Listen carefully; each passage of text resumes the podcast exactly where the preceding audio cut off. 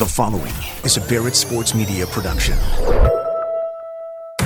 Every sports media star has a story. From the highs We are number one. We just grabbed every key demographic. to the lows, You're fired! the path to success is always different. To help you learn more about the industry's top broadcasters, Barrett Sports Media brings you the Sports Talkers Podcast. Now, here's your host, Stephen Strom. Welcome in Sports Talkers Podcast, episode 24 on the great BarrettSportsMedia.com. Welcome in, everyone. Steven Strom here. Very special guest today. Someone that I really try to look at and emulate my career after. A former basketball player that got into broadcasting and now has ascended as one of the main voices of college basketball and one of the main voices at ESPN, and it's Jay Bilas. I don't. Is anyone not like Jay Bilas? I mean, I feel like Jay Bilas is one of those undefeated guys like Ashton Kutcher. Who doesn't like Ashton Kutcher? Who doesn't like Jay Bilas? So I'm really excited to have Jay on. He's a really good spot. We talk about the transition from basketball to broadcasting and just kind of talk a little bit about the NIL and where the state of college basketball is at. And we kind of dig into his personal life as well, growing up, and get a feel for what Jay is on and off the court and the microphone. So uh, make sure to rate, subscribe, and review the Sports Talkers podcast on Apple, Spotify, wherever you get your podcast. It's always appreciated. Without further ado, let's get him on right now. Jay Bilas. You know, I, I played Division three basketball. I knew I wanted to stay into basketball. Didn't know if it was journalism or broadcasting. Um, tell me what you knew, I guess, growing up about sports broadcasting. If it ever maybe came in the back of your mind, this basketball thing doesn't work out. Is this something I can do?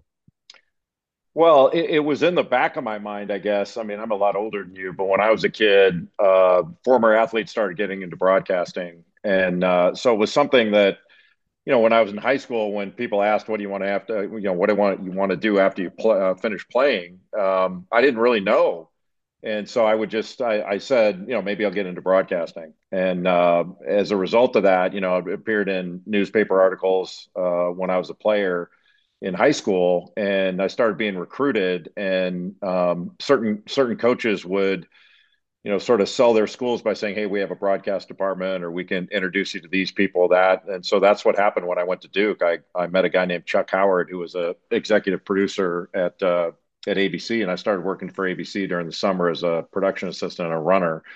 And uh, so I kind of got a taste of it that way but I never I never thought I would really get into it honestly because uh, you know, I'd gone another direction. I was an assistant, uh, graduate assistant at Duke. I thought I'd get into coaching. I went to law school, and really, I was practicing law. And I just got a phone call asking me if I'd do some some games on the radio, and that's that's sort of how it started. Why'd you make the switch?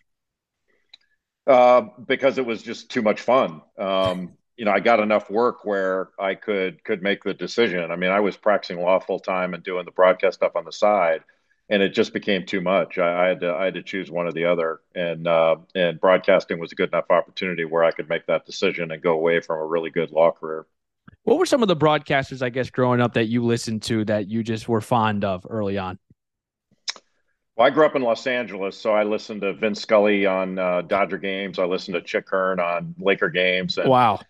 Dick Enberg uh, did UCLA's basketball games and the California Angels, and he had a show called Sports Challenge. And so I, I obviously listened to all those guys, and then wound up working with Dick Enberg uh, later on. I mean, we did we did at least 30, 40 plus games together over the years, and became very good friends. So that was a that was a, a dream come true for me. when you got first got into broadcasting let's first talk about espn i mean what did i guess what did you maybe think that was easy going into it that you got there and you're like oh wow i thought that i'd be able to do this this is a lot harder than i thought Yeah, that's an interesting question. I, mean, none of it was easy. I didn't I didn't consider any of it easy. Uh, I had a lot to learn. I probably still do uh, because I'm constantly looking at things and how to how to do it better. Um, the preparation I didn't think was hard because I had been a uh, an assistant coach, and so scouting I felt was up my alley. And after having been a, a, a litigation attorney for for years and years, uh, I didn't think the prep was was that hard. Um, so working hard was not an issue for me, Right. And put, putting my time in it into it. Uh, but the nuts and bolts of broadcasting, you know, I, I think you have to, at least in my my view, you have to get a feel for it of when to say something, when not. uh, and probably for for all of us. I mean, I think it's probably true for all of us now that uh, the the less we say, the better. Um, that that we could probably be more economical, all of us, with our words. I know that's the thing I I probably struggle with the most. Yeah, the c- condensing of the point. I, I, know that's a big one, especially uh, being an analyst on on TV. That's kind of the main thing that you want to work on.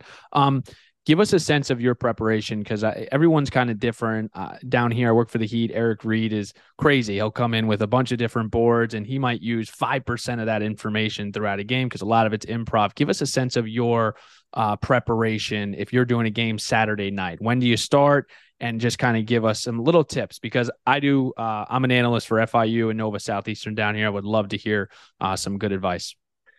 Yeah, I think everybody does it differently. I mean, I, you know, I think uh, overall, I, I, feel like I have a foundation of knowledge of all the teams I'm covering and the players. I see a lot of them in high school, so uh, I know them already. Uh, but I do detailed scouting reports on each player and uh, in each team, uh, and I I keep them with me. I carry them with me all the time during the season.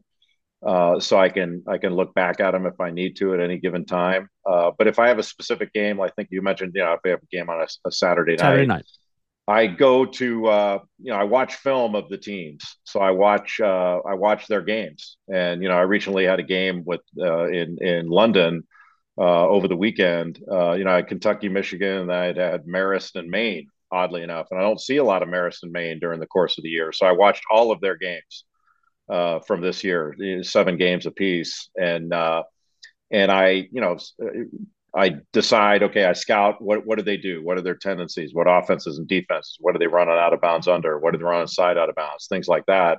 You know, I'm not going to diagram that stuff on every play or talk about it on every play, but there are times when it may come up. To your point about using only five percent, and uh, and I create scouting reports for the games. I mm-hmm. handwrite them uh, and uh, and I do that just because of the way my pea brain works. I I remember what I write down, and so I, I, it's rare that I consult it during the game. I maybe look at it during a timeout, or I study it before the game, or maybe a little bit at halftime, uh, and see if I've uh, you know maybe there's something that uh, that I should put in there, and then then you might look at it from time to time. It, it, you know, I have written down. All right, here are the guys to foul at end of game. Here are the the guys to avoid fouling uh, so I, there may be a, a, percentage or two that I look at during the game to say, okay, well, this guy shoots 80% from the line, stuff like that. Um, and I do that every game. I'm pretty religious about it. And, uh, but, but film watching, then I talk to coaches and, uh, I don't rely on what the coaches of the two teams tell me. Um, Why not? Because they tend to lie sometimes. Uh, uh, so um, I talk to the the coaches they just played usually, uh, if they've they've just played a game, I'll talk to an assistant and say, hey, what you know, what what did you guys emphasize? What were you looking at? What hurt you? Things like that, because coaches don't necessarily talk about their own team's weaknesses or things like that. Um, so I, I, do a lot of that stuff, and uh, and just try to. I'm always looking for new ways to do it. So if you've got any pointers, I'd I'd be appreciative. Absolutely. Jay Bilas with us now. Um, just kind of curious on this as well, because you've worked with different broadcasters on radio and TV for such a long time. Fill in this blank. The best analysts do. Uh, the best analysts, I think, that, or at least the ones I enjoy listening to most, tell you why uh, things happen and uh, not necessarily what is happening uh, you can see all the information we have on the screen now. You know what the score is. You can see what teams may be shooting, but why is this? Teach happening? us the why. Yeah, you know the why is it? Why is this guy good? Why why is this effective? Um, you know, sometimes like you, will see a team like uh, like I've been studying Alabama. I've got them coming up this weekend against Houston, and you know people think of Alabama as a three point shooting team, and they are. They make a lot of threes, but you have to you have to protect the paint against them uh, it's their two point game that kills you because when they can get into the lane, get into the basket, and, and, force help, then they're spraying it out. And that's when they get their threes or in transition or after an offensive rebound. So it's kind of the why of where the threes are coming from. You know, you can look at the you can look at the the screen and tell, hey, they're you know they're seven out of twelve from three, but where how did they get them? And what does the other team need to do to to remedy that? I'm sure a lot of networks uh, have offered you different things. What's kept you at ESPN for this long? Uh, I love ESPN. Um, it's where I started. Uh, there's been no reason for me to to leave, and uh, you know I've had a great run there. You know I'm sure, just like my law firm, I've been with the same law firm for 30 years. Um, and I'm sure you know at some point my the managing partner of my law firm is going to walk in and say, "Hey, you know, it's been great, but pack your pack your stuff up and get out." And I'm sure ESPN will do that at some point too. But um, you know, how could you ask for more? I work with great people, and uh, you know, you know this from from your career. Um, you know, the the the people that are on the air get all the uh, you know they get recognized, but the real superstars are the ones behind the camera. Absolutely. And, and the ones I work with at ESPN, if there's anybody better, I haven't met them. Uh, better Duke analyst, Jay Williams or JJ Redick? Uh, that's a good question. I don't know. I mean, I, have never really thought about ranking them. They're both um, they're both different, which is great. They have different you know different ways of doing things. JJ's more. Uh, I love listening to his podcast. Um, that old man of the three, Very and good. then and then he's doing a great job on the air uh, as an analyst doing games. He's terrific in the studio. Um, Jay Williams cut his teeth in the studio. He's just a spectacular studio analyst. Now he's, you know, he's branched into so many different areas. It's hard to even keep track of where he is. But but his radio show is great. Both of them are fantastic. The NIL. You've been a pioneer on this. I've done. I think I did. Had have done 35 papers in school. I mean, if the professors ever spoke to each other at Kean University, they would have caught on. Um, where are we at with the NIL and where are you at as far as the state of, you know, players being compensated? Are you a little bit better with that now? I've been for it from the beginning, uh, but we're just in the infancy stages of everything. So the NCAA finally relented after losing the Supreme Court case and having different states enact NIL laws. So they got backed into a corner and they had no real choice. But um, you know, right now, I don't think they know how to deal with it.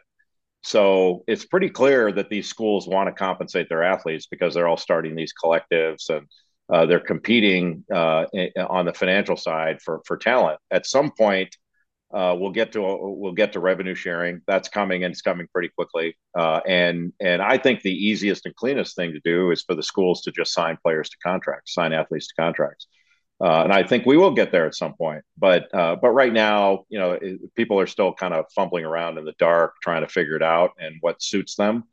Um, but it's similar, I think, to when uh, you know back in the '80s when you know the floodgates opened on revenues because of the the last Supreme Court decision, which had to do more with how often you know teams could be on television and what they uh, you know what they did with their media rights you know, for the first few years after that, they didn't, they couldn't really figure it out. You know, they had a hard time figuring it out, and they figured it out pretty quick. Look at the billions of dollars they're making now. So it, will it'll work much the same way. Uh, last, I got maybe one or two left for you. We really appreciate the time, Jay. Uh, as far as old coaches, old school coaches, rather, I should have said that to begin with. You know, the Tom Izzos, the guys that are yellers, right? And and I'm to bounce around sports for you because I'm a Viking fan. And they went from Mike Zimmer to Kevin O'Connell. Mike Zimmer, an old school guy, Bill Parcells guy, over to Kevin O'Connell, um, who's a little bit more of a player coach guy, communicates really efficiently. Even down here, uh, covering Erik Spoelstra, a lot more of a, a player coach. Do you think that we've seen just the are we done with old school coaches that get in your face and yell and you know what I'm talking about. Uh, have we kind of turned over to that now in college basketball? I don't know. I mean, I you know, I I, I think I know what you mean by old school coaches. You, you know what I'm saying? I, I think I do. Um, but you know, so there are a couple different issues. One, the days of the abusive coaches are over. So coaches could get away with that 30 years ago and and be abusive. Um, that's over. Uh, and if coaches don't realize that they the the ones verbally? who don't realize it verbally whatever i mean physical i can't imagine well, you could yes. you could get away with that now but yeah what uh, what you know i don't know any other kind that, that you'd be dealing with but you know it, it, there's a i don't i'm not even sure it's a fine line but 30 40 years ago not only could you get away with that at times it was celebrated and it, i think it was unacceptable then but it was accepted uh, it is clearly unacceptable now and it is not accepted so, um, but there's a difference between you know raising your voice and how you do it. If you do it in a way to have positive action come from it, and it's demanding without being demeaning, then it's fine. Mm. Um, that, you know that's the issue. Is it demeaning? Um, and and so like when I hear players coach, sometimes I'm not sure what that means. Um, does that mean permissive or does it mean uh, you know like you can you can say incredibly damaging things to someone and never raise your voice. Uh, and you can also yell all the time and and have an incredibly positive message that's acted upon positively and is uplifting. So it's not a question just of volume. Uh, but I do I do think um, the old way of you know when I was playing, you, you heard a lot of my way of the highway. And now, you know, if you say my way the highway, don't be surprised if the players take the highway. And and Go in so that you portal. Have to, yeah, you have to be a little bit. You, know, you have to be cognizant of that. But you know, Tom Izzo has never had a problem um, with players. There was that And- big issue in the tournament. I remember the lefty. I can't. I can't remember his name. That was like a huge story, and I was just Gabe like, Brown. Yeah. So so when when that happened, um, I came on the we came on the air and had to comment on it afterwards at ESPN and our studio shows, our game day show. And one of the things I said was was that doesn't bother me. I know Tom Izzo. I know where that's coming from. But I did say, but if you're a younger coach, I would I would avoid that. Like Tom Izzo's got the credibility, uh, would not only with his players, but but with uh, with administration, the public, all that stuff where that's not going to be an issue for him. He might have to listen to it when, when schleps like us talk about it right now, but it's not going to be a long term issue. For Absolutely. a younger coach, that's going to be harder to harder to explain and harder to deal with. And so that's the way I I looked at it, and I I believe that. Um, you know, I, I think like if you look back, sort of, if to me, if a coach has a, a closed practice, so so if if you behave differently in a closed practice versus an open one, you ought to think about why. That that's what I would ask, and because I don't have any problem with uh, with hard coaching, um, but but there is there there's not a fine line between hard coaching and abuse. Um, so abusive language and all that, and you know, look, when I was a player, coaches called name, you know, called you names and all that stuff. It's one thing to say, hey, you know, you got to be tougher and get that rebound uh, uh, versus you are an you you are this right. uh, and and throw some pejorative term out or misogynistic term which used to be used back in the day. Those things don't fly anymore, nor should they. They shouldn't have flown at the time. Uh, but but times have changed, and rightfully so. And a huge shout out to Jay Bilas for joining us today. We know he's a busy man, especially this time of the year with college basketball in full swing. Thank you, everyone, for listening. Make sure to check out the site, barrettsportsmedia.com. Not only our podcast, but also our articles that we post every single day, keeping you up to date as far as the sports media world is concerned. Have a great rest of your weekend, everyone, and we will talk to you Thursday here on the Sports Talkers podcast. Thank you for listening to the Sports Talkers podcast with Steven Strom. A reminder that each episode can be found on iTunes, Spotify, and most podcasting platforms. To stay up to date on future episodes, visit barrettsportsmedia.com.